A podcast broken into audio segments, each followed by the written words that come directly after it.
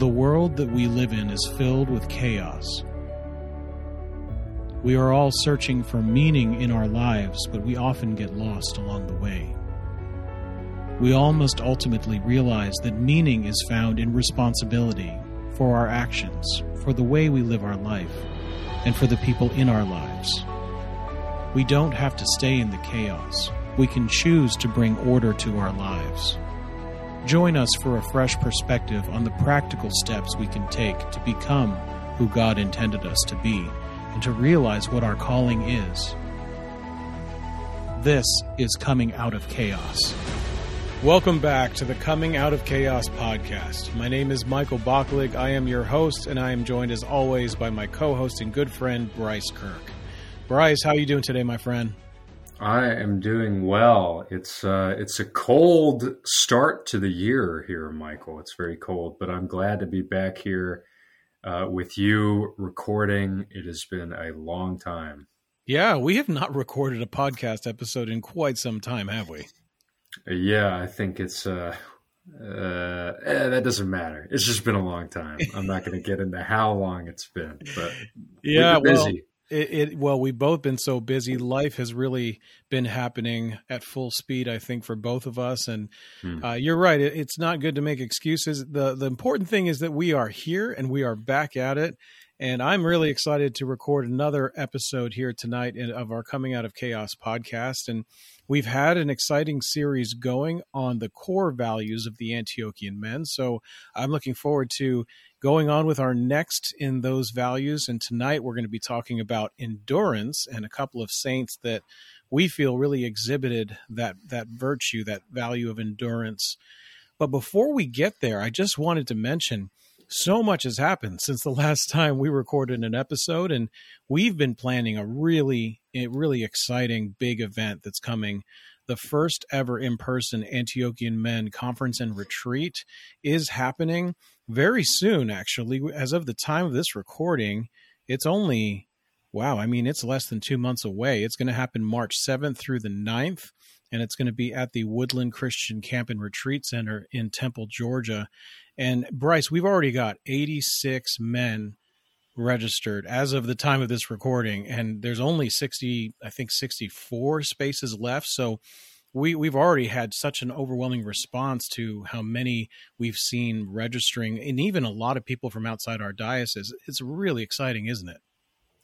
Yeah i would say so. It's um it's it's a unifying process i think getting all sorts of different folks there um, from all sorts of different jurisdictions and you know, guys who aren't even Orthodox yet, catechumens, inquirers. Like this is a really special thing, and it's a big opportunity for brotherhood, I think. And uh, I mean, the title of this retreat, Michael, says enough to me.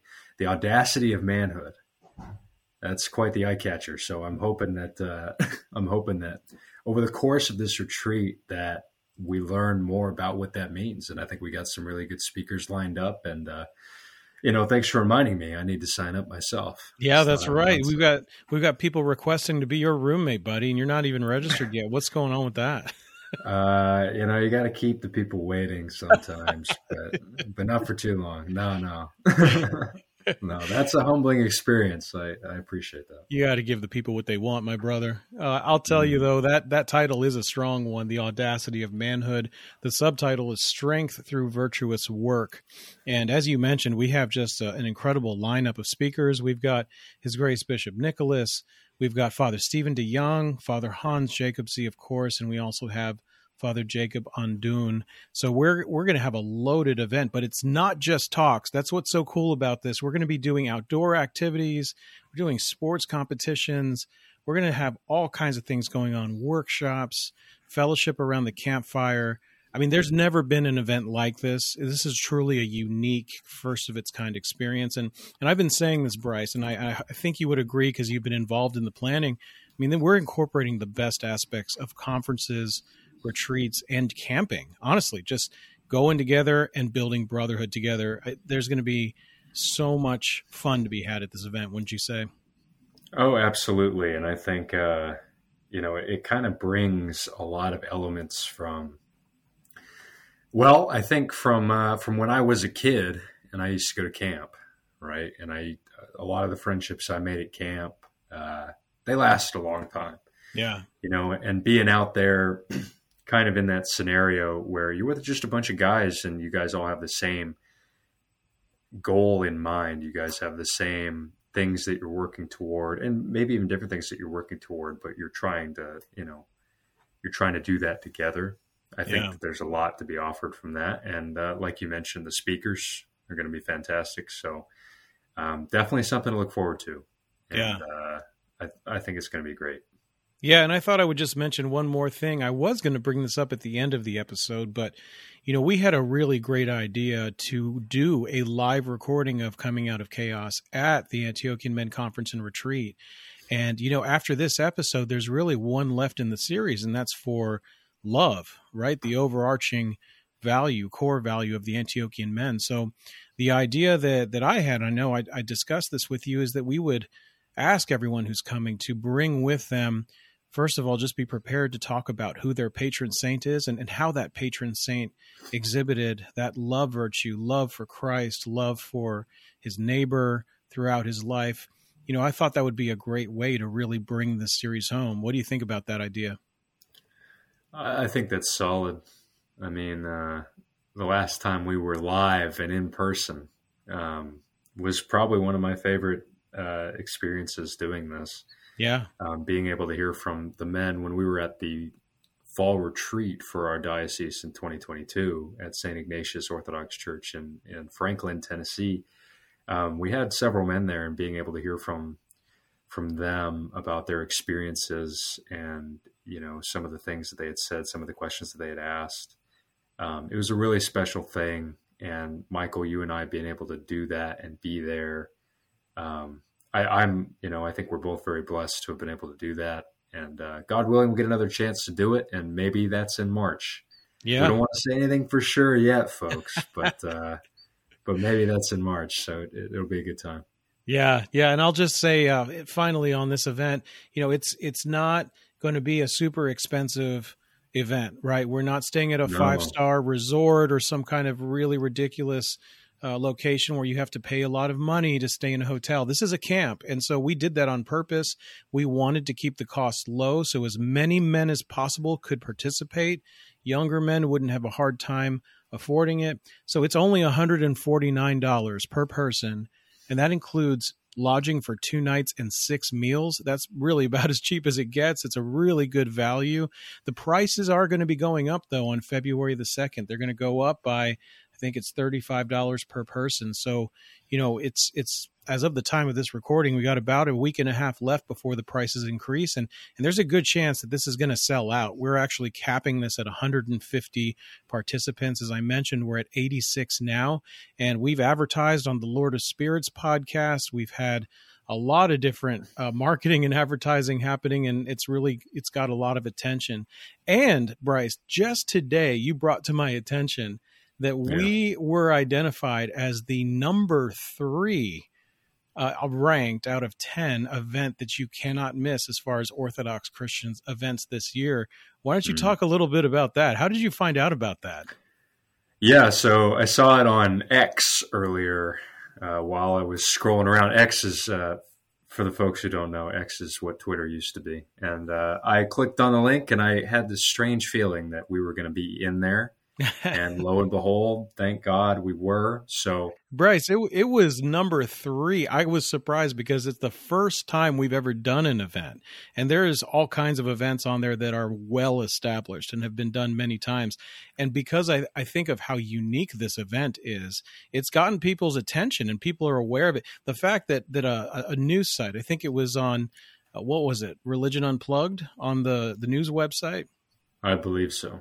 Yeah, the fact that they're even aware of it, I mean, that's great. And then they ranked us up there in the top three. That's that's saying something. So hey, I mean, people are aware of it. It's going to be a good time. I personally think it'll be better than advertised. So if you're listening to this and you haven't registered, please go to antiochianmen.org. That's where you can learn more about this event, and we're going to have a great time.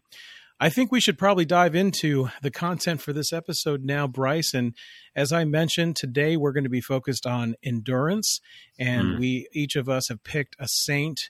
And in uh, in this case, we're going to have you go first and talk about the saint that you picked. Why don't you start off with with what that saint is? Who did you pick this time? Sure. So I believe we had been brainstorming this episode since last summer. So mm-hmm. the summer of 2023. Lots of build up. yeah, yeah, yeah. And we had just wrapped up um, our episode on vigilance. Yeah.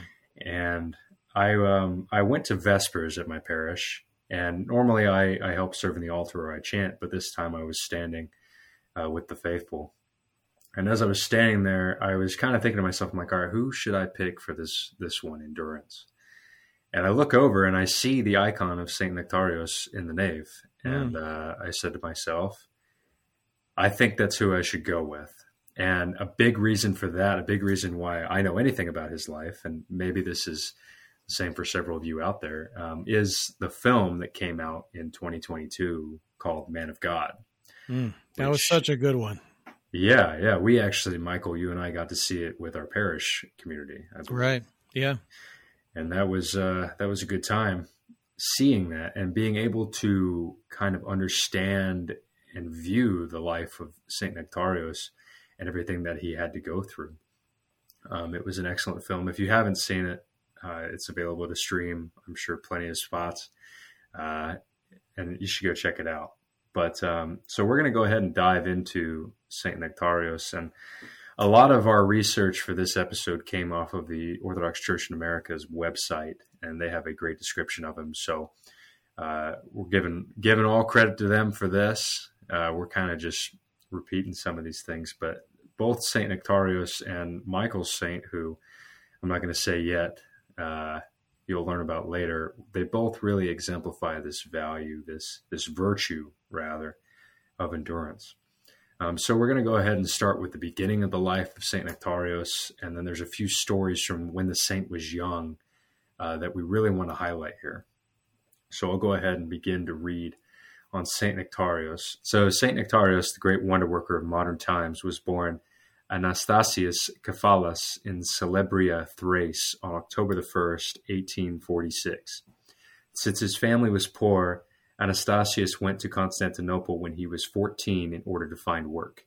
Though he had no money, he asked the captain of a boat to take him, and the captain told him to take a walk and then come back. Anastasius understood and sadly walked away.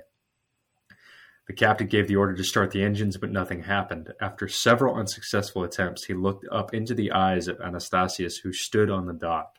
Taking pity on the boy, the captain told him to come aboard. Immediately, the engines started and the boat began to move.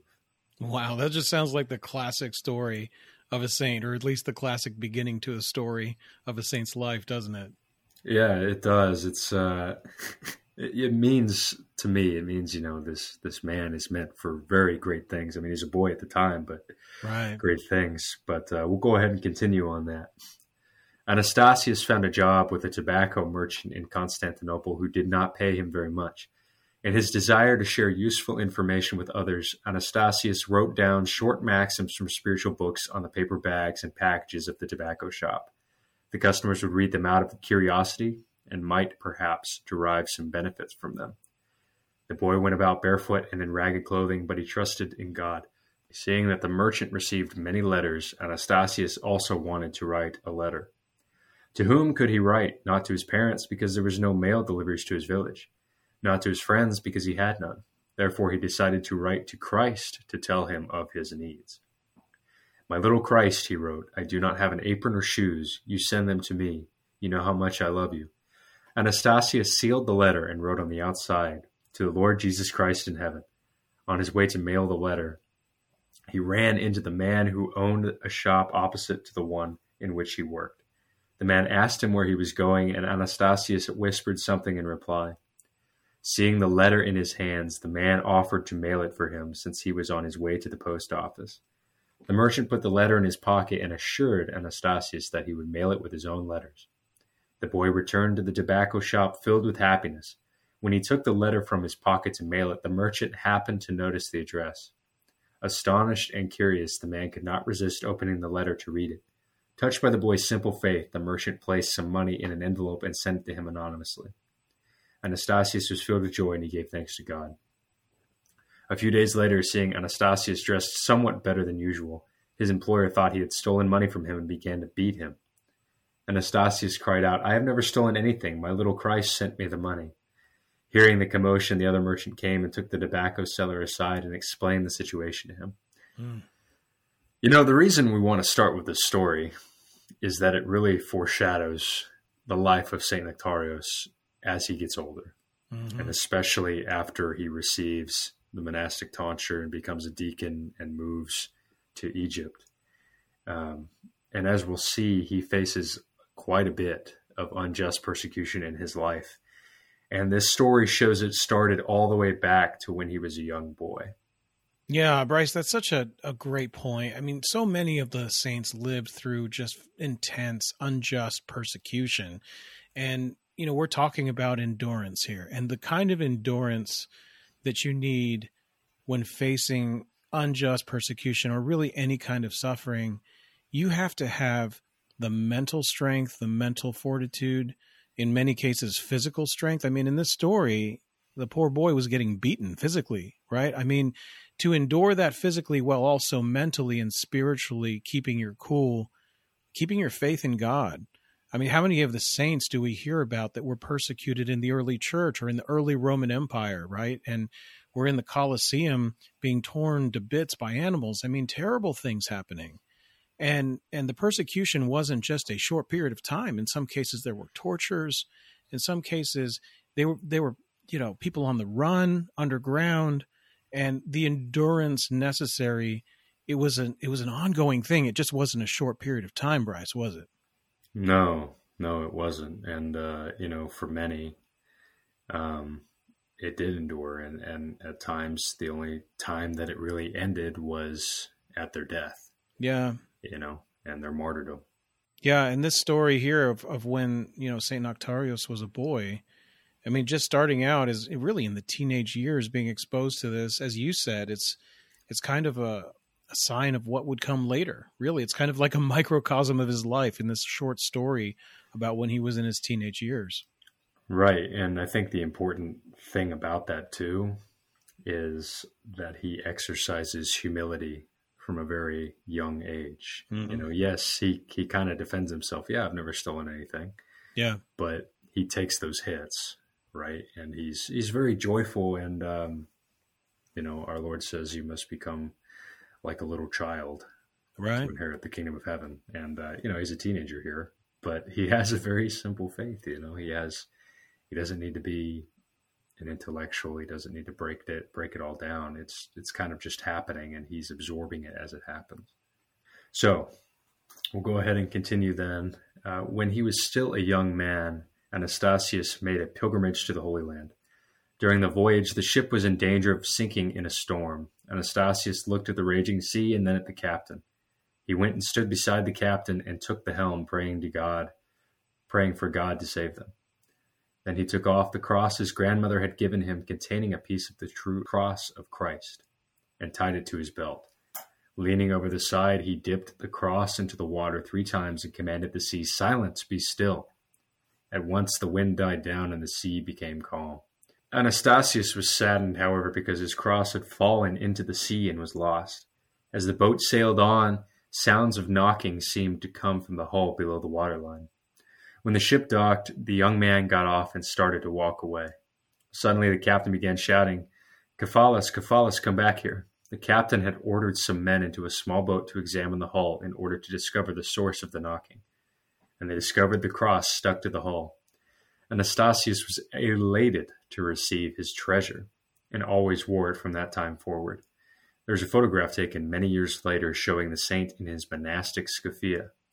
The cross is clearly visible in the photo. So I want to stop there and talk about this a little bit.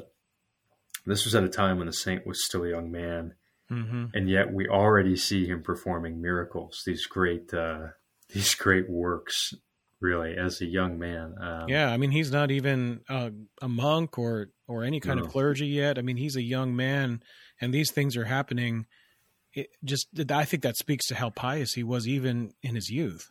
Right, and it definitely speaks to how impactful faith is mm. in elements like this. You know, because uh, when you're in a storm at the raging sea, right, and really the storm of life at times, you know, to make that analogy, you can you can get really afraid. Yeah, you know, you can forget to pray you know, you can look to blame other people. You can, you know, do so many things aside from have faith in God. And yet that's the first thing that he did. And this took a little bit of courage here. Yeah. Um, stepping up beside the captain and taking the helm and praying for God to save them and tying it to his belt, you know, leaning over the side. I mean, that, that takes so, you know, that takes some guts, man. Yeah, and he remained calm, like you were saying earlier. Mm-hmm. He was calm and cool and collected. And the other thing, I mean, this is something that was not in the movie Man of God. I know that this wasn't. So I love the fact that you've picked a couple of stories here from his childhood, from when he was a, a young man and from when he was a teenager. You know, I wish this would have been in the movie. this is this is some yeah. epic stuff that you're hearing here, and and I think it's really interesting too that that two of the miracles that were happening that you described, they happened aboard a ship. And we've talked before how the church is often referred to as a ship and sometimes even built like a ship. I know when we go to St. Elias in Atlanta, it kind of looks like a ship from the inside. And I think that's really on purpose in the architecture of, of the church itself. And I can't help but see important imagery with these miracles. The fact that, you know, he's in, in two instances here on a ship and miracles are happening. And it even reminds me of St. Paul, right, with the shipwreck in the book of Acts. And uh, that, that imagery of the ship is just so interesting to me. Yeah, and there's many, many stories uh, of the saints, and you know, from the scriptures relating that. You mentioned Saint Paul. Um, who could who could forget the prophet Jonah? Yeah, you know, on the ship there as well. Um, these are impactful moments, right? right? And you you know you compare you compare the church to being a ship, and it can be assailed at times. Yeah, and, uh, there can be you know mistrust from outside the ship from within the ship you know all types of enemies all types of, of obstacles need to be overcome but the church remains yeah and and what's important too and i'm glad you brought that up bryce it's important that there are strong men ready to take the helm ready to make the decisions that need to be made that there's strength in leadership too in the church regardless of the storm that may be hitting it right? The, the, the church is our refuge. The ship itself won't be overtaken as long as we have good, strong leadership, which otherwise it could lead to chaos, right? Mm, right, right, absolutely.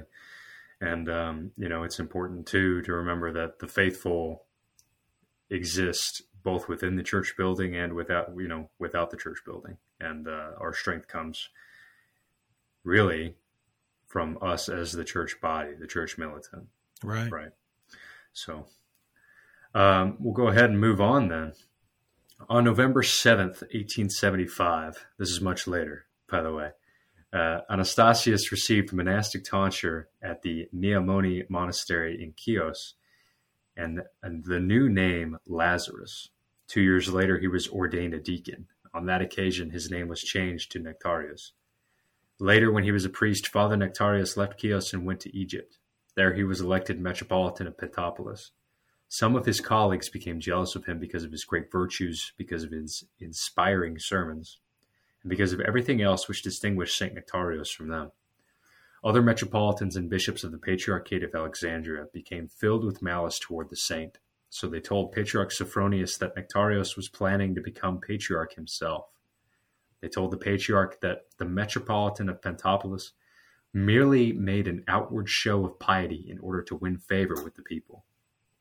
So the patriarch and his synod removed St. Nectarius from his see. Patriarch Sophronius wrote an ambiguous letter of suspension which provoked scandal and speculation about the true reasons for the saint's removal from his position. St. Nectarius was not deposed from his rank, however. He was still allowed to function as a bishop, if anyone invited him to perform a wedding or a baptism, he could do so as long as he obtained permission from the local bishop. So, this, I mean, if we're talking about endurance in this episode, which we are, mm-hmm. um, he endures a great amount of persecution, and none of which he brought upon himself. Yeah. And that really shows a lot about who he is um, at this point in time as a bishop. Uh, he was elevated rather quickly, as I recall, to become a bishop. Yeah. In terms of his age, in terms of how long he'd been uh, a clergyman. And so a lot of people who perhaps may were may have been stagnant in their way of life really did not appreciate his zeal or his vigor. Yeah, that's right. It exposed maybe a little bit of complacency among people. And what's interesting is there was so much jealousy that was driving that malice, right? Yeah, absolutely. Absolutely. And, uh, you know, they didn't like that about him and they wanted him out of there. Mm-hmm. But he, he endures all of that with, with patience, yeah. You know, with endurance, as we'll learn, as we'll learn further here. St. Nectarios bore his trials with great patience, but those who loved him began to demand to know why he had been removed. Seeing that this was causing a disturbance in the Church of Alexandria, he decided to go to Greece. He arrived in Athens to find that false rumors about him had already reached that city. His letter of suspension said only that he had been removed for reasons known to the Patriarchate, and so all the slanders about him were believed. Since the state and ecclesiastical authorities would not give him a position, the former metropolitan was left with no means of support and no place to live. Every day he went to the minister of religion asking for assistance. They soon tired of him and began to mistreat him. Wow. I mean, it just goes from bad to worse, doesn't it, Bryce? It does at this point, and uh, you know, it can be kind of relatable. I mean, uh, yeah, you know, people at, at points in their lives. I think most of us, you know, we experience times when there's false information said, yeah. You know, uh, if I you know, I remember when I was a kid, you know, being in in elementary school, you know, people were, and this is kids gossip, right? So it doesn't quite compare to sure. this, but not exactly the same, but it can start at any level. I mean, in this case, this was really serious, and this is something that was putting his livelihood at stake and his reputation, and it was just it was outright wrong, right? It was just yeah. it was it was hateful. it's just not right. Yeah, that's true. And he still continues to be, you know, he still continues to make efforts. Mm-hmm. He he kind of he doesn't give up, right? Like they got tired of him and they began to treat him poorly. Yeah. And yet he continued to go every single day to the minister of religion. And he he was just looking for help and he never gave up though. They did a really good job in the the film Man of God of portraying this. I mean, I know film sometimes takes some liberties with history, but I feel like the film did a really good job of capturing it kind of the the situation that he was in and the feeling and just the context. And uh, I remember watching that and thinking, man, this is just so unfair. And and yet at the same time, I was thinking about, you know, this was someone who became a saint because of the fact that he went through all of the suffering and, like you were saying, facing it with with patience and having the endurance to press on and never losing his faith. It's it's definitely the different path towards sainthood than some of the other saints that we read about. Some of the martyrs that were tortured physically to death, but this is a different kind of endurance, but it's no less worthy of sainthood, right? Uh, absolutely. And uh, I've got this from the uh, American Carpatho Russian Orthodox Diocese website. Uh, and this is something that Metropolitan Bloom said about this situation. And he said that uh, the church has a glorious aspect and a tragic one, and that disagreements among priests and their bishop, conflicts among priests and parishioners, fights among parishioners, court cases, insults, envy, jealousy, politics, anger, backbiting, gossiping, all can be found in churches which preach and teach love, truth, joy, kindness, and peace and the life of St. Nectarios is a potent illustration of this. He didn't suffer from unbelievers or Roman emperors or communist officials, but from his fellow Orthodox Christian priests and yeah, bishops. Right. Yeah. Right. In America, and this is what uh, is said here in America, he would hire a lawyer and sue for defamation of character. Right. That's exactly what would happen. Yeah. Yeah. And today, he says, today he would quit the church Mm. And, you know, but St. Nectarios accepted this with silence and humility. And he recognized that the church is not a garden for saints, but a hospital for sinners. Hmm. That's really and, beautiful. Right. And the church itself is holy. It's the body of Christ on earth, but it is composed of weak, sinful, fallen people. Exactly. Right. So when when we think about him, we also have to kind of remember that these things happen. Yeah. You know, it's uh I've mentioned this on on the podcast before, but I remember our old priest Father John telling me once, you know, when he first came into the church, everyone had these pretty angel wings, you know. and as you're in the church longer, you kind of see those those wings get clipped down a little mm-hmm. bit. You get to see how how people can act, how people can treat each other, and and yourself too. Yeah, maybe not everyone has them all the time or at right. all when we right. thought they did. Yeah. Exactly, exactly. But we'll we'll continue here too. Uh, so one day, as he was leaving the minister's office, Saint Nectarios met a friend whom he had known in Egypt, surprised to find the beloved bishop in such a condition. The man spoke to the minister of religion and education and asked that something be found for him. So St. Nectarios was appointed to be a humble preacher in the diocese of Vitania and Euboea. Uh, the saint did not regard this as humiliating for him, even though a simple monk could have filled that position. He went to Euboea and preached in the churches, eagerly embracing his duties. Yet even here, the rumors of scandal followed him. Sometimes while he was preaching, people began to laugh and whisper. Therefore, the blameless one resigned his position and returned to Athens. By then, some people had begun to realize that the rumors were untrue because they saw nothing in his life or conversation to suggest that he was guilty of anything. With their help and influence, St. Nectarios was appointed director of the Rizarios Seminary in Athens on March 8, 1894. He was to remain at that position until December of 1908. You know, Bryce, I have to I have to interrupt and, and just say that there's a scene in the movie Man of God that that I just I it brings it to mind and it's actually my favorite scene in the film where his secretary at the seminary says to Saint Nectarios, and it's a, a, quote that's even in the trailer of the film. He says, "You seem to be the real deal. No wonder they don't like you."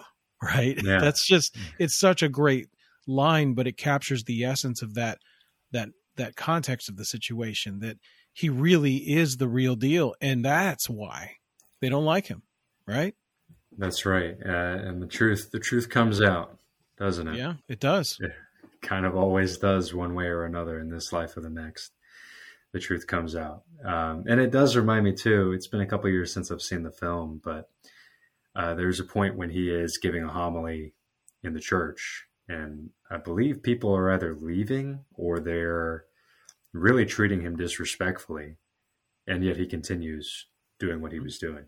Yeah. So, going forward here, the saint celebrated the services in the seminary church and taught the students and wrote several edifying and useful books. Since he was a quiet man, St. Nectarios did not care for the noise and bustle of Athens. He wanted to retire somewhere where he could pray. On the island of Aegina, he found an abandoned monastery dedicated to the Holy Trinity, which he began to repair with his own hands. He gathered a community of nuns, appointing the blind nun Xenia as an abbess, while he himself served as father confessor. Since he had a new gift for spiritual direction, many people came to Aegina to confess to him. Eventually, the community grew to 30 nuns. He used to tell them, I am building a lighthouse for you, and God shall put a light in it that will shine forth to the world. Many will see this light and come to Aegina. They did not understand what he was telling them that he himself would be that beacon and that people would come there to venerate his holy relics. He continues to put in the work. Yeah, he sure does. Over the course of his life. You know, yeah, when he says he wants to retire to a monastery, it's not like, uh, you know, you're retiring to Boca Raton, you know, and playing, playing golf all the time. Right. And he got his hands dirty. He was willing to get to work to repair the monastery with his own hands. This is someone you know, again, our, the theme of our upcoming Antiochian Men conference and retreat, the audacity of manhood. The un- audacity means taking bold risks. And you're seeing the life of a man who not only took bold risks, but he truly was a strong man who was working very hard throughout his life. He didn't stop. Retiring didn't mean he was just going to sit on the couch for the rest of his life, right? Right. And, you know, I remember when we were watching the movie and, uh, and earlier, you know, when I was, I was kind of prepping for this episode too, um, he would carry the stones mm-hmm. around. He would help work on stuff. He would tend to the garden. Yeah. Um, and his cassock would get all raggedy, you know, all dirtied up from the right. work that he was doing. Yeah. Right. But he still, he still, you know, kept going. And there's even, and I remember this too from the film. There was even people who accused him when he was there as an old man. You know yeah. that uh, that ministry came in and tried to investigate him for accusations that were, again, not true. Yeah, for having inappropriate relationships with the nuns, which was not happening. And yeah, that was a very kind of disturbing and graphic scene towards the end where they were doing uh, you know they actually did examinations of the nuns to to try to prove that he was doing it because they couldn't believe that he wouldn't have done something like that it's yeah it was really it was really crazy but yeah i mean i didn't know about any of this until i saw that film and then and now i mean again reading about his life it, it, it also just fills in so much more. You know the film the film is a great starting point but we really have to read the stories of the saints, read about their lives, read about their writings or things that they said. We learned so much from it. And that's been, I think, a huge blessing and a benefit from doing these episodes on such powerful saints, so examples to us, really, as Antiochian men. Absolutely. Absolutely. It's always important to, uh, you know, try to read the lives of the saints or sayings from the fathers, and you get you know you get an impression of who they were and the lives that they lived. And you know i talk about them in the past tense but they're still alive today. Yeah they intercede right. for us you know. So wrapping up here on uh, on this information from the oca website. On september 20th 1920 the nun euphemia brought an old man in black robes who was obviously in pain to a hospital in athens. This was a state hospital for the poor the intern asked the nun for information about the patient. Is he a monk? he asked. No, he is a bishop. The intern laughed and said, Stop joking and tell me his name, mother, so that I can enter it in the register. He is indeed a bishop, my child. He is the most reverend metropolitan of Pentapolis. The intern muttered, For the first time in my life, I see a bishop without a panagia or a cross, and more significantly, without money. then the nun showed the saint's credentials. Yeah, I know. That's that's interesting. Yeah. Then, then the nun showed the saint's credentials to the astonished intern, who then admitted him. For two months, Saint Nectarios suffered from a disease of the bladder. Hmm. Um, yeah, and it turned comes to find out, I believe he had prostate cancer. Yeah. So, and and so there are so many saints that did endure intense, you know, real critical illnesses. I think of Saint Paisios with cancer, mm-hmm. and and his situation where towards the end of his life he was in constant pain. And, it, and again we're talking about physical intense physical suffering. I mean the endurance to to endure that is that's right. for what it takes to really to, to really endure something like that to maintain your faith to maintain your prayer rule like all of these things with the intense physical pain. It takes it to a, a whole nother level doesn't it bryce yeah, absolutely, and uh, you know it causes you to self reflect a little bit. Mm. You know, if I if I miss my my prayers, you know, because I don't feel like doing them, or you know, I'm a little under the weather. Yeah, stuff like this makes you want to step up a little bit.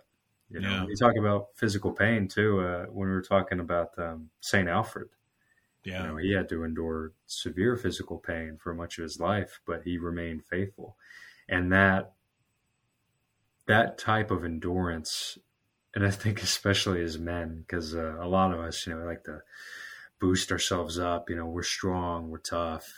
You know, I'm not sick. You know, I'm not this, I'm not that.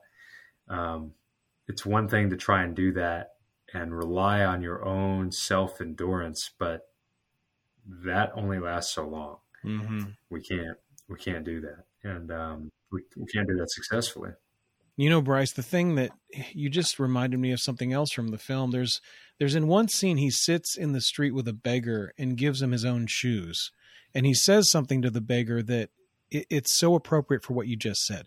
He says, and I'm quoting from the film, when the Lord becomes your only hope, it's then that one can feel his presence. Right. I mean, that's so powerful, right? When, and I think about, you know, we've talked about, you know, and I brought up during Great Lent, you know, we're going attending more services.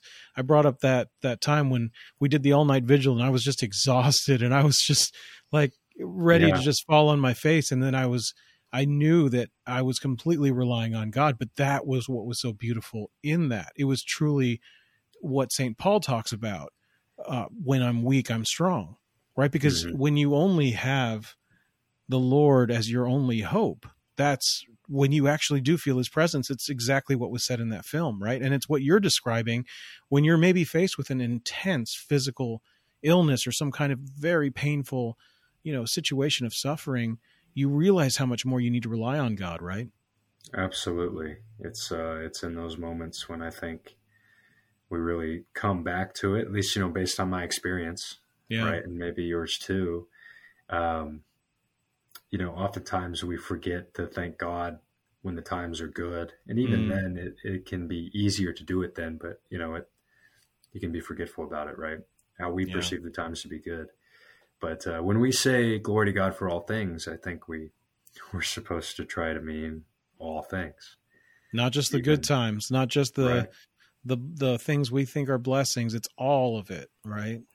Right. And I remember, you know, recently in my life coming out of things that I had perceived to be great deals of suffering, you know, uh, great, great torments that I was perceiving that I was having and really coming out of them and having what seems like a solution or an end to them, thanking God for that. It's mm like you mentioned, you know, this period of exhaustion, this period of feeling, oh, it's off my back now.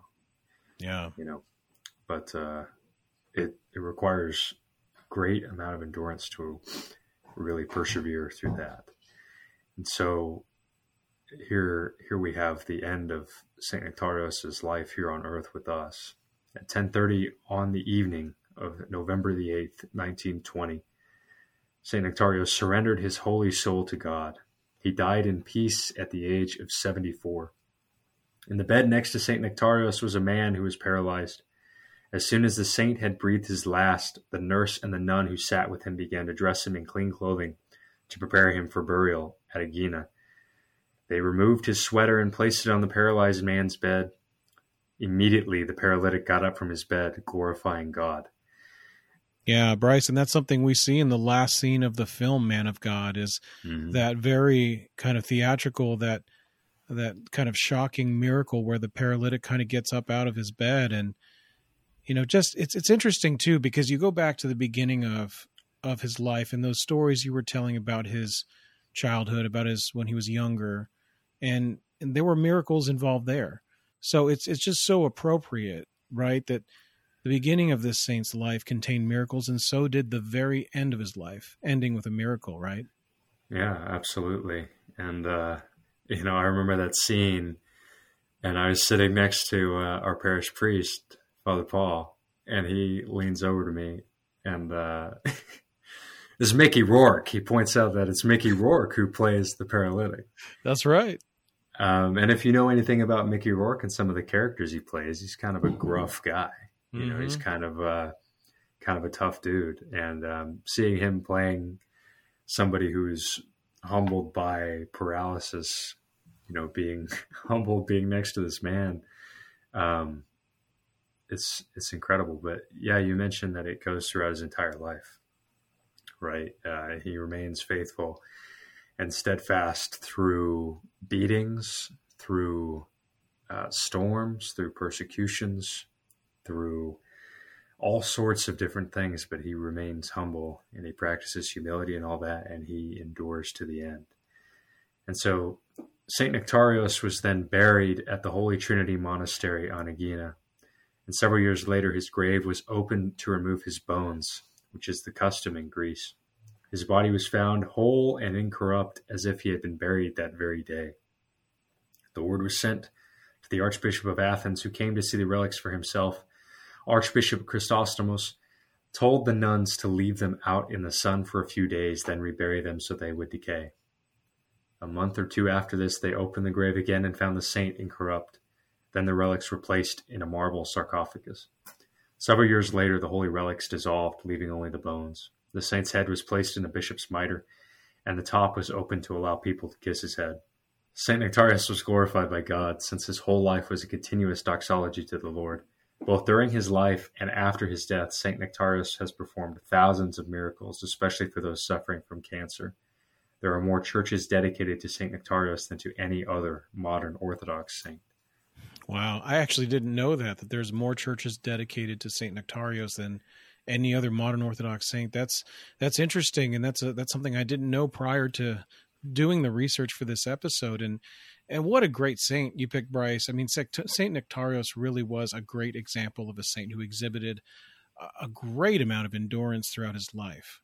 Yeah, absolutely. And uh, you know, reading about him over the last little bit here, um, it's been a blessing to kind of see into his life a little bit. And the last time I was in Arkansas, Michael, I actually picked up a copy of The Habitation of Holiness, which is selections from the writings of St. Nectarios. Mm, okay. It's, reading through it uh, briefly has been it's been a beautiful experience and uh, hearing his commentary on on things on, in the church and on the clergy and um, really on the life in Christ has been it's been great. it's been great to see it, and I, I can't I could find a better word, but uh, it's been wonderful. So that's all I have on about Saint Nectarius, and uh, I'm anxious to hear now about the saint that you have chosen. We haven't mentioned him yet. That's right. There's been so much buildup. We should have the reveal now. So I decided to focus on the life of. Where's that drum roll? That's okay. We don't need one. the life of Saint John Maximovich, who is also called the Wonder Worker, and he's known as the Archbishop of Shanghai and San Francisco. Yeah. Uh, I I actually found a book that included a brief description of the life of Saint John Maximovich, and actually, Bryce, Father Paul uh, Father Paul Fuller, our parish priest here in Springdale, he found this book and ordered it. And when it came in, I took a look and I was like, wow, this looks amazing. And the book is called Glorified in America. And it's a book that has kind of a, a brief history of all these saints from North America. And St. John Maximovich was one of them. So much of what I'll be sharing will be from that book, which is an awesome book, by the way. You all should definitely check it out. But just as you did, Bryce, I'm going to start at the beginning of his life. So let's kind of dive into the life of St. John Maximovich. St. John Maximovich was born on June 4th, 1896, in the small town of Adamivka in the Kharkiv district in modern day Ukraine. His parents had descended from nobility. His father's ancestors were of Serbian descent and had migrated to Russia during the Ottoman occupation of Serbia. One of his mother's great grandfathers was a saint of the church, St. John, Bishop of Tobolsk, who lived at the end of the 17th century and had been canonized in 1916. St. John of San Francisco was born Michael Maximovich, and as a side note, Bryce, I did not know that he was born with the same name as myself. Oh, so as oh, I was wow. I was doing this research, it was one more connection I had with St. John that I had no idea that he actually was named Michael at birth, which makes mm-hmm. me like him a little bit more. I mean, it's just the best name, right, in the world. I'm biased, but yeah, who is like God? Yeah. right. It's just a cool fact I didn't know. So it was it was Michael Maximovich when he was born. His parents chose that name in honor of the archangel, best angel in the world, Again, bias. In his youth, Michael could not decide whether to follow a military or civil career track, which were two of the more socially acceptable career choices for young men at the time, and ones that promised stability and upward mobility. Finally, he decided on the former and began his studies in the military academy of Poltava, where he was a model student. However, despite his academic success, there were two lessons which he intensely disliked, and I thought this was funny, Bryce gymnastics and dance. And I have to relate to that. I think I wouldn't have enjoyed that either. but both of those were required at the time. On the day of Michael's graduation from military academy, it happened that Archbishop Anthony Khrapovitsky was being elevated to the see of Kharkov, the diocese to which the city of Poltava belonged. It was this Archbishop Anthony who was to become the spiritual guide and lifelong luminary for Michael. the Archbishop happened to be informed of the charismatic personality and academic gifts of the new graduate in his diocese and asked to meet with him in person. After this meeting, the young man put himself under the spiritual and fatherly guidance of the bishop, where he remained until the end of the latter's life in 1938. And I want to pause right there, Bryce, because this is this is such a perfect example of what we talk about all the time with the Antiochian men and what His Grace Bishop Nicholas talks about, which is the importance of having a spiritual father.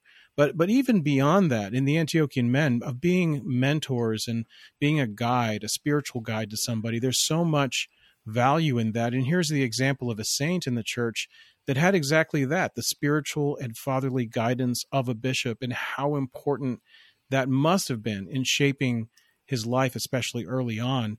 Wouldn't you agree, Bryce? Uh, yeah, I mean, definitely. And um, kind of God's timing here, too. Mm. You know, the Archbishop hearing that he's going to graduate, he's recently been elevated to this see in which, you know, Michael, St. John Maximovich had lived at the time. And, uh, you know, it, it fits in perfectly in being able to have that guidance you know, and especially of a bishop. That's a wonderful thing to have. And, you know, one of the tenets of the Antiochian men, and I think one of the tenets of Orthodoxy in general, is finding a spiritual father and yeah. establishing that relationship. And to be quite honest, that can be very, very difficult to do.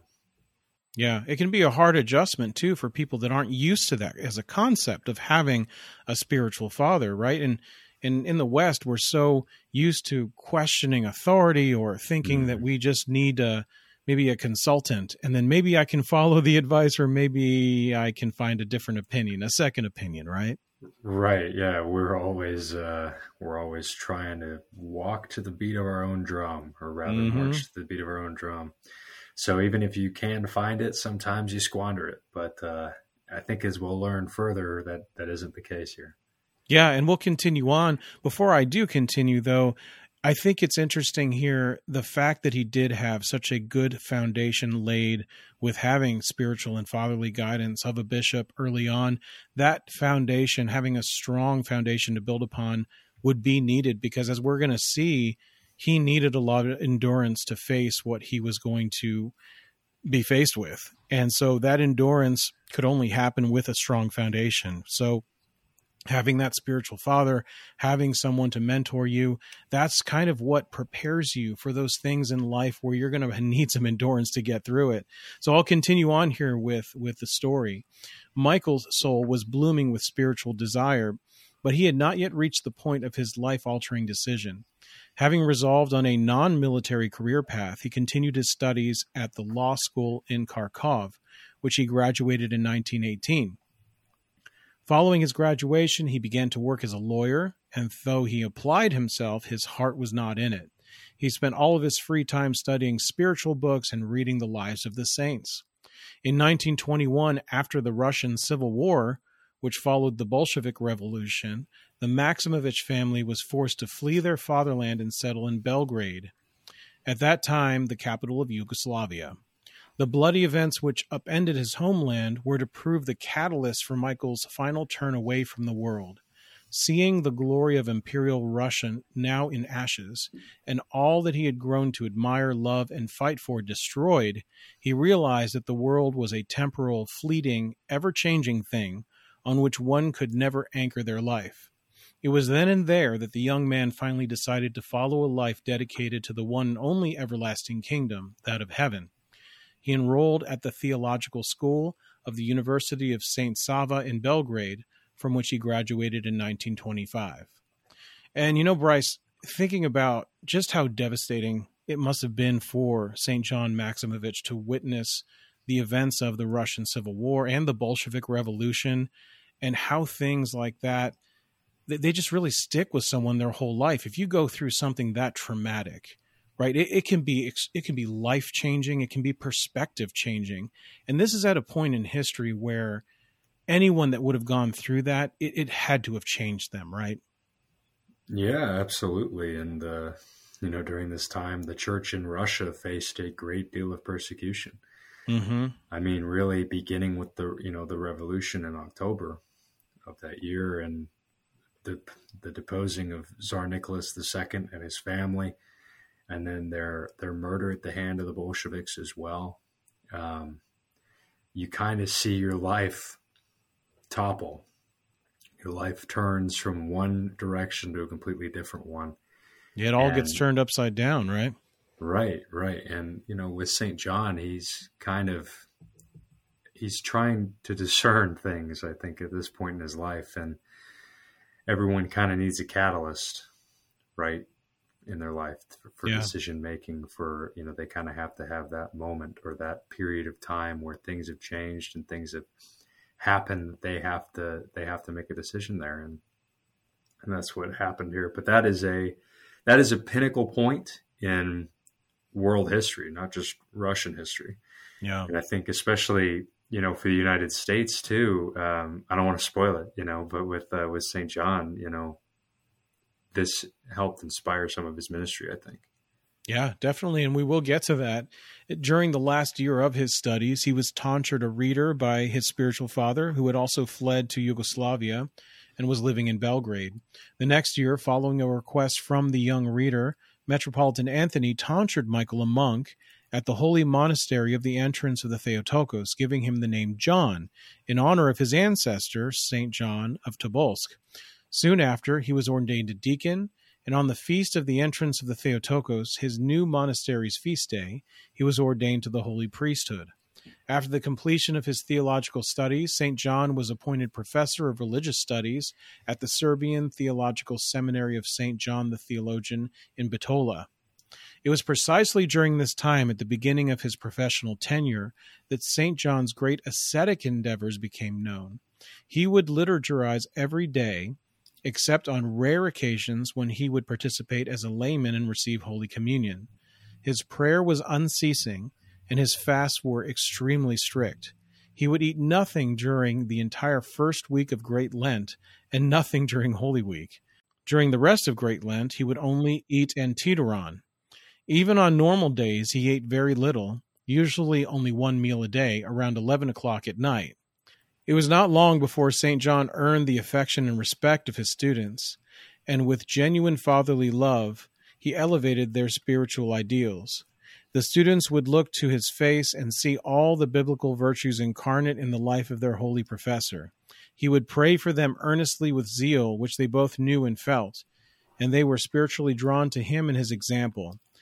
Every night the saint would walk through the students' dorm after they were asleep, making sure they were well. He would pick up their blankets from the floor, cover them, and before he left, bless the room and all the students in it individually with the sign of the cross. The seminarians were the first to discover his ascetic endeavors and his secret spiritual gifts. During his appointed leisure hours, they would always find him praying. He would never lay down in bed to sleep. Even after the exhaustion from nightly vigils and prayers set in, he would fall asleep on his knees in front of the icons as he was praying. He kept this practice throughout his life, and even in his later years when infirmity took over, he would only sleep for a couple hours at a time sitting on a chair in his cell. You know, Bryce, listening to just how extreme his asceticism was, I mean, it's it's hard not to admire his discipline and just the high level of asceticism that he was practicing and and just talk about like ascetic discipline, talk about physicality right, of Orthodox worship. We talk about that a lot, but usually not to this extreme. We can relate maybe a little bit with our mm-hmm. experience mm-hmm. during Great Lent when we step things up, but you know, and, and I was actually just talking to someone that was new to the Orthodox Church, just visited our local parish this past Sunday, and he was asking me about fasting. And, you know, this often comes up with someone that is, you know, just discovering Orthodoxy for the first time and is asking, Hey, what are the rules for fasting today? And, you know, I know it's uh, the feast of whatever saint it is. Does that mean that it's different than normal? And it's funny how, in a lot of cases, people are are well intentioned. They just they want to follow the rules, but there's such a danger there that they're trying to do it all themselves. That they're self prescribing. That they're not getting any advice about what maybe their season of life is. If they're brand new to orthodoxy, you know, we always say you got to start slow, right? That's usually what people will say. And you should also talk to your spiritual father so that it's not just mm. you thinking you know what's best.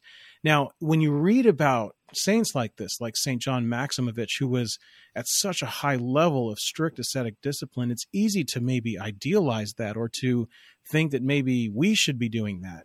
And, you know, God willing, maybe we can raise the bar in our own spiritual lives. But uh, I think it would be a mistake to just assume that everybody should be at this level right away, right?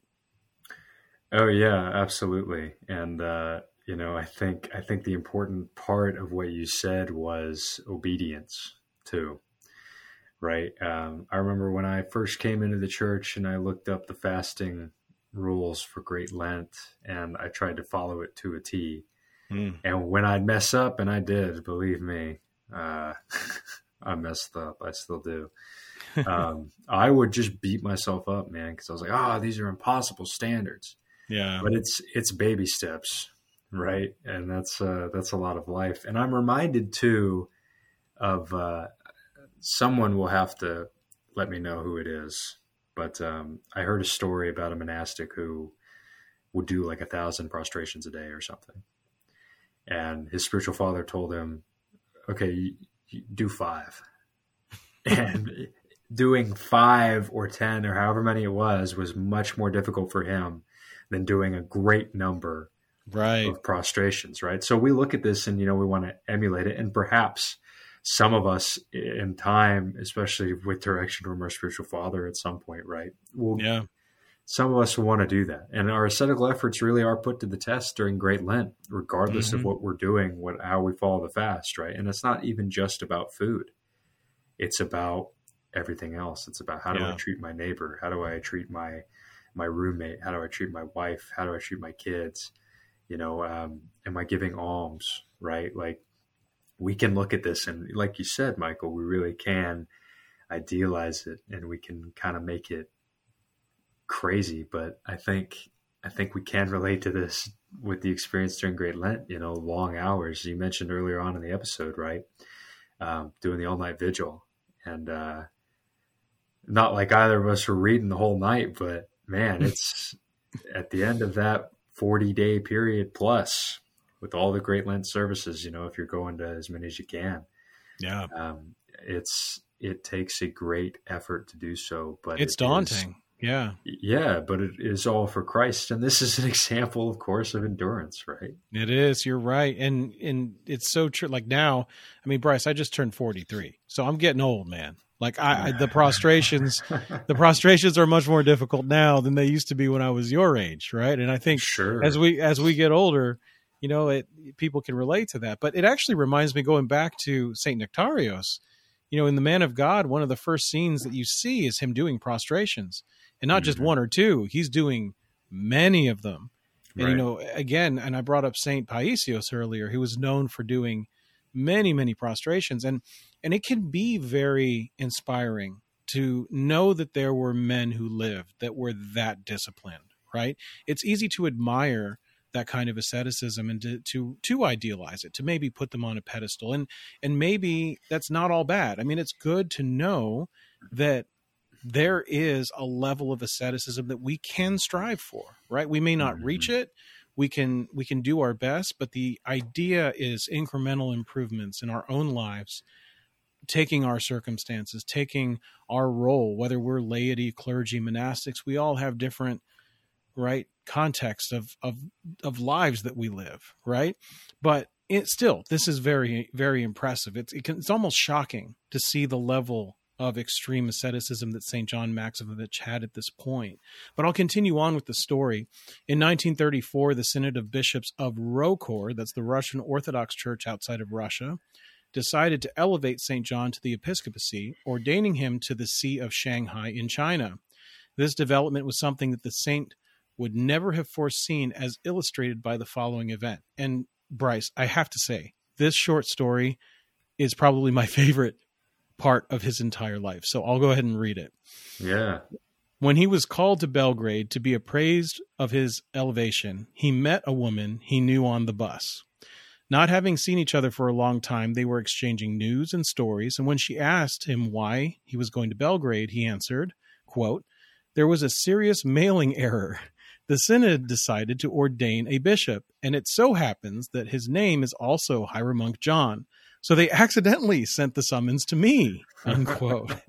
he was going to Belgrade to inform them of their error and to make sure the letter was forwarded to the correct future bishop. A few days later, he was on the bus returning from Belgrade and again saw his acquaintance.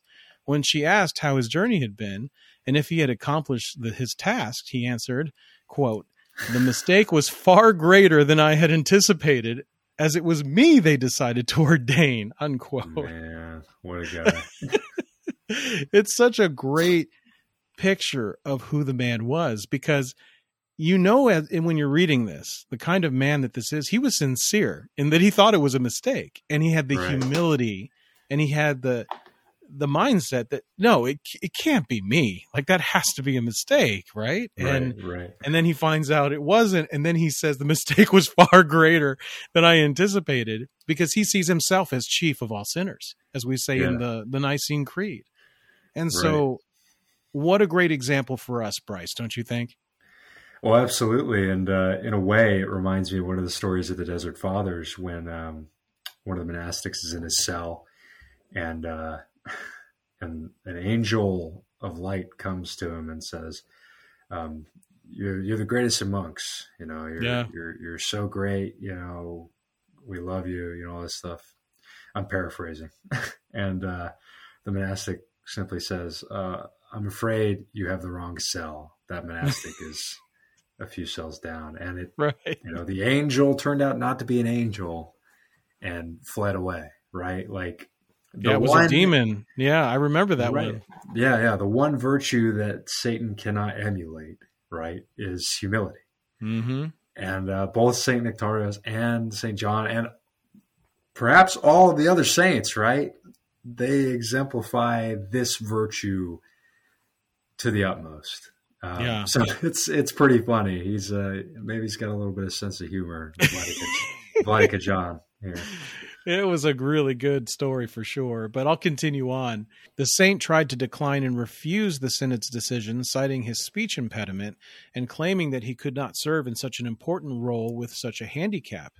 Indeed, he had a speech impediment and could not articulate clearly, making him difficult to understand for those who were not familiar with his way of speaking. I actually didn't know that about him, Bryce. That was really interesting.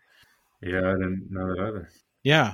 Metropolitan Anthony would not hear of it, however, reminding him that Moses also had the same obstacle, and yet he was used by God in a far greater, though similar, role. Seeing that the elevation was the will of God, St. John is seated. And on May 28, 1934, he was ordained a bishop with his spiritual father presiding. It was the last episcopal ordination that Metropolitan Anthony would ever celebrate as he fell asleep in the Lord on August 10, 1936. Before the latter's death, Archbishop Dmitry Voznesensky of Hailar in the Harbin Diocese invited Metropolitan Anthony to China, asking him to take over the Diocese of Shanghai. The Metropolitan's answer reveals much about his feelings on St. John, and this is a quote from him My dear brother, I am already exceedingly old and unable to travel, but in my place I am sending you someone who is like my very self, my very soul, my very heart. I send you Bishop John. The small, frail man who almost looks like a small child is in reality a wonder of ascetical stability and exactness in this age of complete spiritual deficiency. Unquote. The young bishop, only 39 years old, arrived in Shanghai on November 21, 1935, the anniversary of his presbyterial ordination. Upon arrival, he was immediately greeted by two massive hurdles completing the Russian Cathedral of Shanghai, which was as yet unfinished, and settling a pre existing jurisdictional dispute regarding ecclesiastical administration, which had divided the Orthodox of the area into factions. Soon after arriving, the saint was able to complete both tasks successfully, resolving the dispute and restoring communion and harmony between the Greek, Serbian, and Ukrainian Orthodox communities in the area, and overseeing the completion of not only the cathedral but also the bell tower and a three story building for the administrative needs of the church. And wow, Bryce, I mean, just think about how much he accomplished so quickly. And even though he was ultimately successful with completing both of these important tasks, they had to have had their difficulties and, and obstacles overcome, right? Because I mean, I can tell you, like you and I both have been involved in parish council, in diocesan ministry council and to get things accomplished in the church it's sometimes really hard work. And talking about restoring communion and harmony between these different groups the fact that he was able to do that there had to have been some significant obstacles that he had to overcome. And and what what it says about him that he was able to be so successful that quickly yeah i mean he uh, he hit the ground running we might say yeah. and um, you know especially for a man who did not believe that he was necessarily worthy of receiving this position. Right. You know, I mean, you mentioned that the, the prophet and God seer Moses had the same impediment, and he had to mm-hmm. have his mm-hmm. brother Aaron go with him to speak in front of Pharaoh. Right. And you think about these two instances, they're different, but they both require a great amount of endurance for sure. Right. But um, faith in God that you're going to be able to persevere through that. And you know, you talk about restoring communion and harmony between the Greeks and the Serbians and the Ukrainian Orthodox communities in that area. That is no small task. No, it's not. I mean, think about even just in the United States, all the jurisdictions that are here and how complicated it is. But he made fast work of the situation there.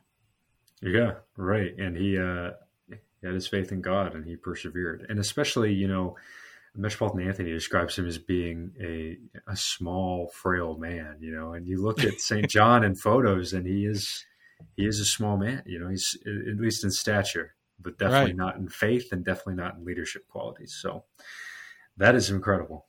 Yeah, yeah. It's just because you may be small in stature doesn't mean that you don't have strength, and this is the perfect example of that. Mm-hmm. I'll continue on with his story. Uh, and, and this really speaks to the kind of man that he was, this part that's coming up here. St. John was particularly devoted to the education of the youth in the faith.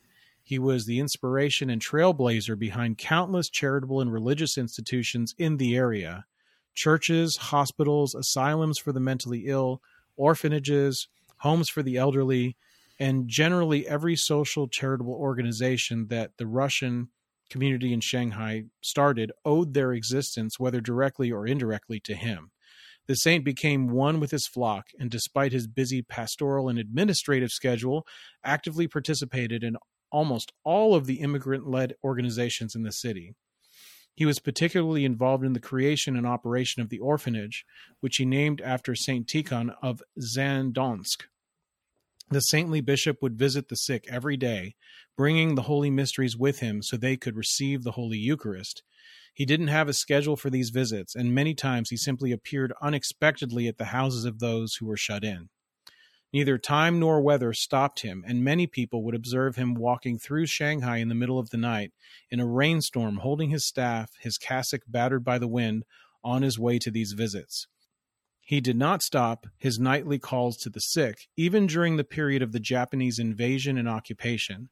He was ready to sacrifice his life for his flock, and indeed put himself in grave danger every day, as many who were put out at night were often shot or killed on the spot.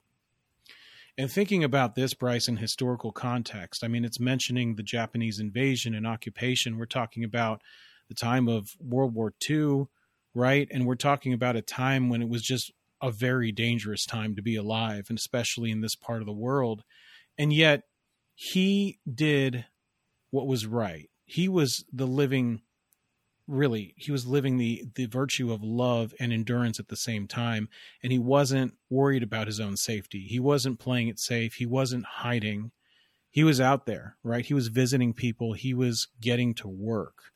And how inspiring is that, really, when you think about how dangerous of a time that was. You know, we're in a, a, time of relative peace here, especially in the United States, in the West, even though there are currently two wars raging in another part of the world, we're very blessed, right, to be in, in relative safety where we're living here in the U.S.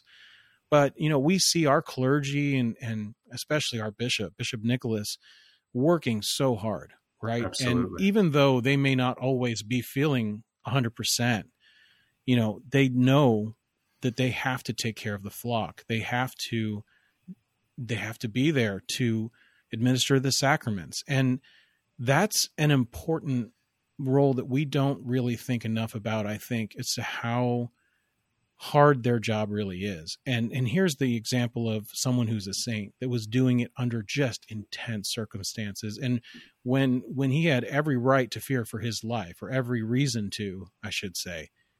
And he still did it, right? He just went ahead and did it anyway. Right. And uh you know, I mean it reminds me of what Christ says in the gospel.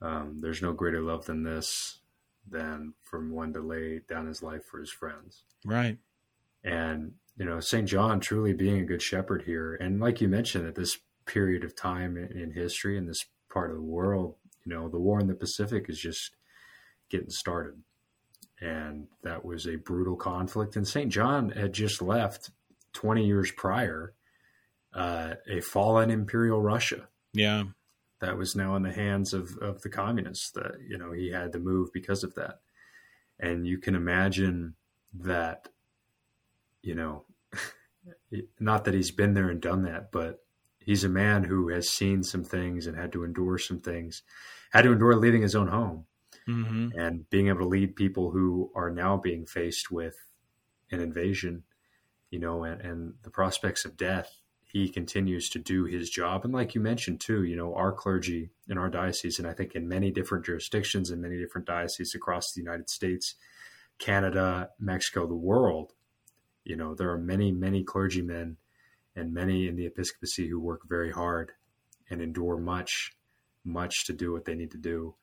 Um, I think about the faithful in uh, in Gaza right now, yeah, who are having to endure all types of conflict, all types of suffering, mm-hmm. and yet they they persevere and yet they endure. Yeah, it reminds me too of when Ukraine was attacked early on by Russia, and there were pictures coming out of Ukraine where they were still having the Divine Liturgy underground and serving the Eucharist in the Divine Liturgy, and the priest was essentially in a bomb shelter. And they're still having the liturgy because they know how important it is, and they don't know uh, how many times they'll be able to receive the Eucharist again in this life. You know, these are things that in extreme situations you see the importance of why it's still such a focus. It should be a focus, but the the endurance to to continue on even under incredibly difficult circumstances. I mean, Saint John Maximovich is the epitome of that in his story here. Mm-hmm. Absolutely. I'd really now like to focus on St. John's time in America, which is why he's included as one of the modern American saints who was canonized in this country. And I'll start at the end of 1962 when the ROCOR Archbishop Tikhon of San Francisco in the West he actually had to resign due to his increasing ill health. His resignation left a massive vacuum, both spiritually and administratively, in the diocese. The cathedral church in San Francisco had not been built yet, and its construction had become a divisive issue amongst the congregation. As thousands of Russians in the area had known St. John from his time in Shanghai, they launched a petition to have him take over the vacant position. The ROCOR Synod heeded their request and transferred the saint to San Francisco.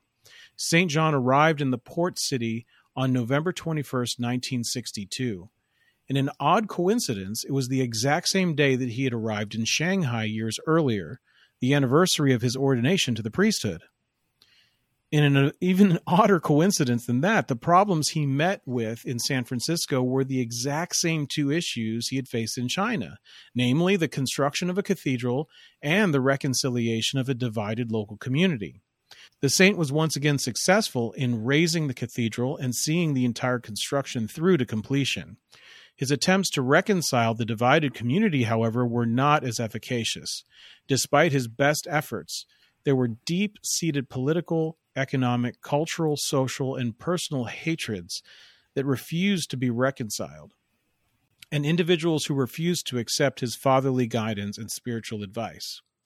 Undeterred, St. John continued to guide his flock, and soon many, though not all, of the issues were resolved. He would suffer the slings and arrows of accusation and slander from disgruntled members of his diocese throughout his life, and in his last years the ascetic bishop was even dragged through the courts in a civil proceeding. He was indicted after being unjustly charged with allegedly suppressing evidence of financial misappropriation by his parish council the saint remained calm and composed through the proceedings, refusing to accuse others in order to clear his name. He did not become angry or bitter towards those who had maligned him, but maintained his serenity and tenderness for his flock throughout the temptation until he was justifiably found innocent of all charges. And Bryce, this really is a very moving part of his story because it must have been really difficult for him to be wrongly accused and dragged through the court system and the the patience and discipline and endurance that he needed to endure it while remaining calm and cool and collected. You know, this reminds me a lot of the story of St. Nektarios and how he was wrongly slandered and wrongly accused uh, by people that were just making things up and were driven by jealousy.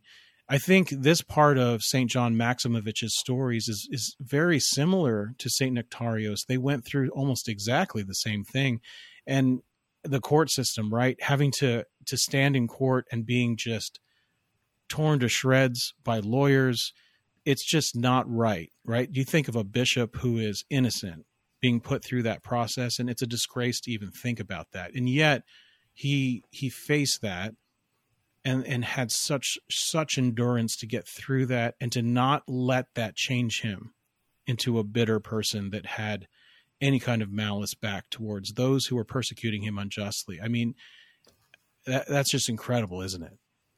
Uh, absolutely. And I mean, I think you said it really well. Um, he endures many of the same things, if not similar things, to uh, to what Saint Nektarios endured, and yet he did not let it change who he was and change what he thought of God, and perhaps what he thought of the church as well. He still upheld what he needed to do, and he he did his duty till the end. So that is an impressive, impressive thing, and um, it's really humbling. Yeah, that's right. I'll finish off here uh, the end of the story for this episode of St. John Maximovich. The humble saint's spiritual gifts had become evident from the beginning of his ministry in Shanghai, and in the last years of his life in San Francisco, Dozens of witnesses wrote down and shared miraculous events that had come about through his intercessions. Instances where he had looked into their souls and revealed things they had never told anyone, and prophetic foresights regarding events that were yet to come. St. John Maximovich reposed during a visit to Seattle on July 2, 1966, while accompanying a tour of the Kursk root icon of the Mother of God. The Holy Hierarch's funeral took place on July 7th at the Cathedral of the Holy Protection of the Mother of God in San Francisco. Five archbishops and scores of other clergy concelebrated, and the cathedral was filled to capacity.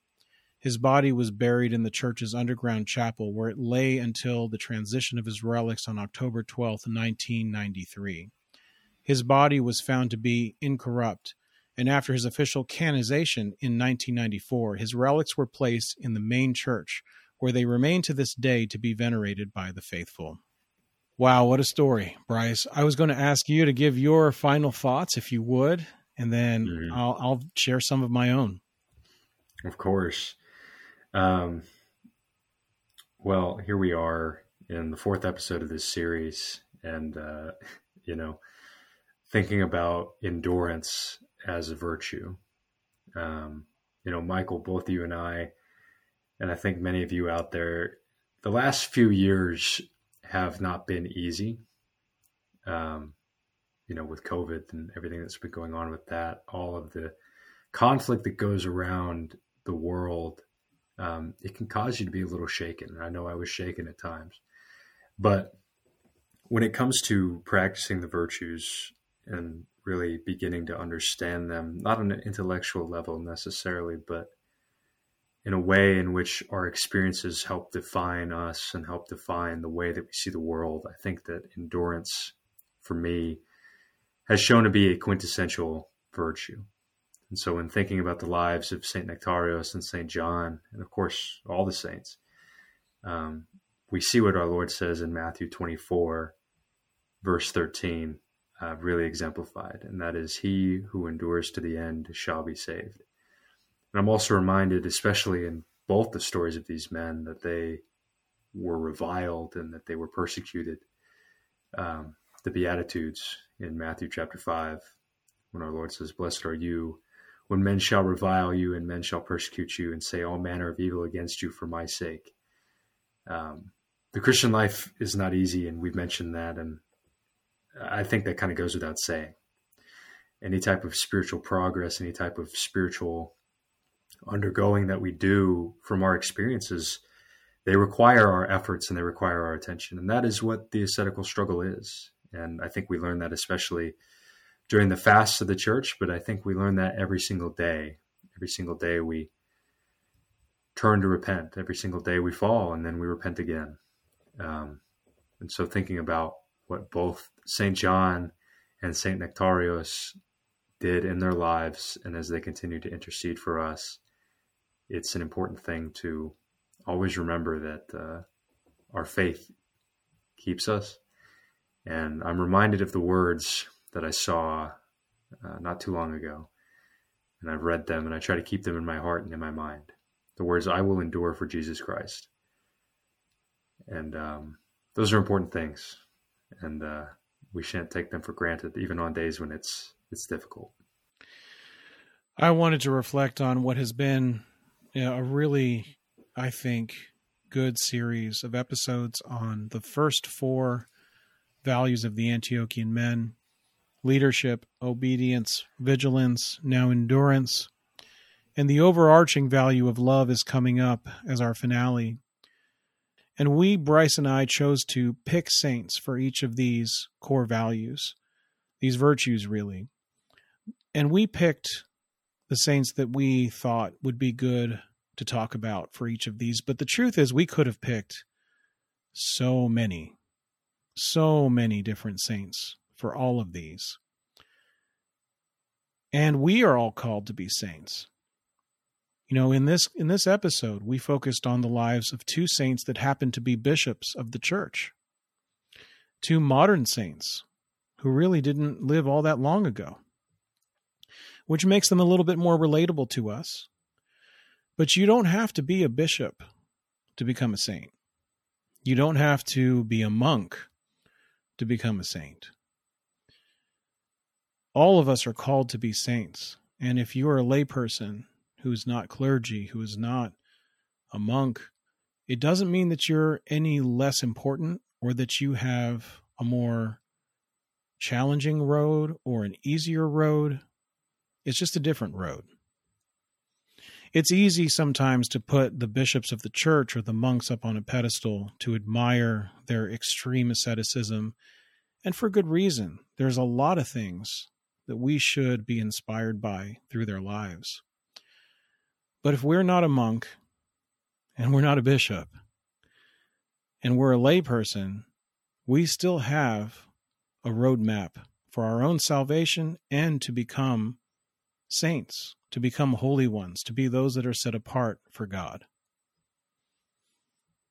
My hope is that these episodes have helped you to reflect and have helped you to think about some of the important virtues, some of the important things that the saints we picked did in their lives that we can learn from. I know I can learn from them. And I think I speak for Bryce where when I say that he can as well. We all learn so much when we read about the lives of those men who made it. They made it, they became saints. And there's no reason why each and every one of you listening to this podcast can't achieve the same thing. We're all on this journey together. We're all here to help each other in the process, even though we may have different roles. But the goal is achievable.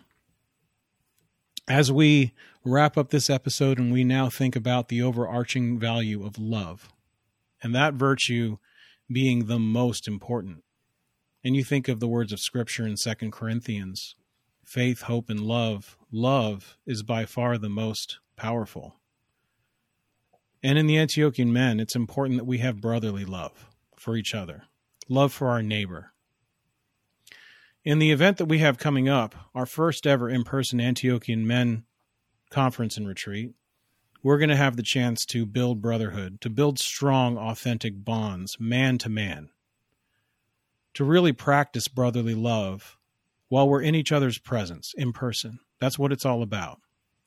And God willing, we hope to have a finale to this series at that event where each one of you can come.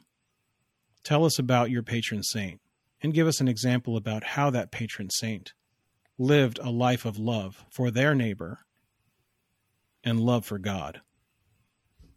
We hope to see you there March 7th to the 9th at the Antiochian Men Conference Retreat. Registration is still open. Go to antiochianmen.org to learn more. Well, that's our show for today. Thank you for joining us for this episode of Coming Out of Chaos.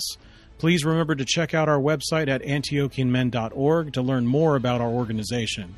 We also have many videos available that can be found on that website as well as on our Amen YouTube channel. Also, don't forget to subscribe to this podcast on any of the major podcast platforms. We would also appreciate a positive review if the platform allows you to do so. Please share this podcast with your friends and help us to spread the word about it. We want to thank everyone who's been sending us feedback on our podcast episodes. If anyone would like to send us any feedback at all, just send an email to amendomse at gmail.com. That's A M E N D O M S E at gmail.com. We would love to hear from you if you have any questions or comments for us. Thanks for listening, and we'll see you next time.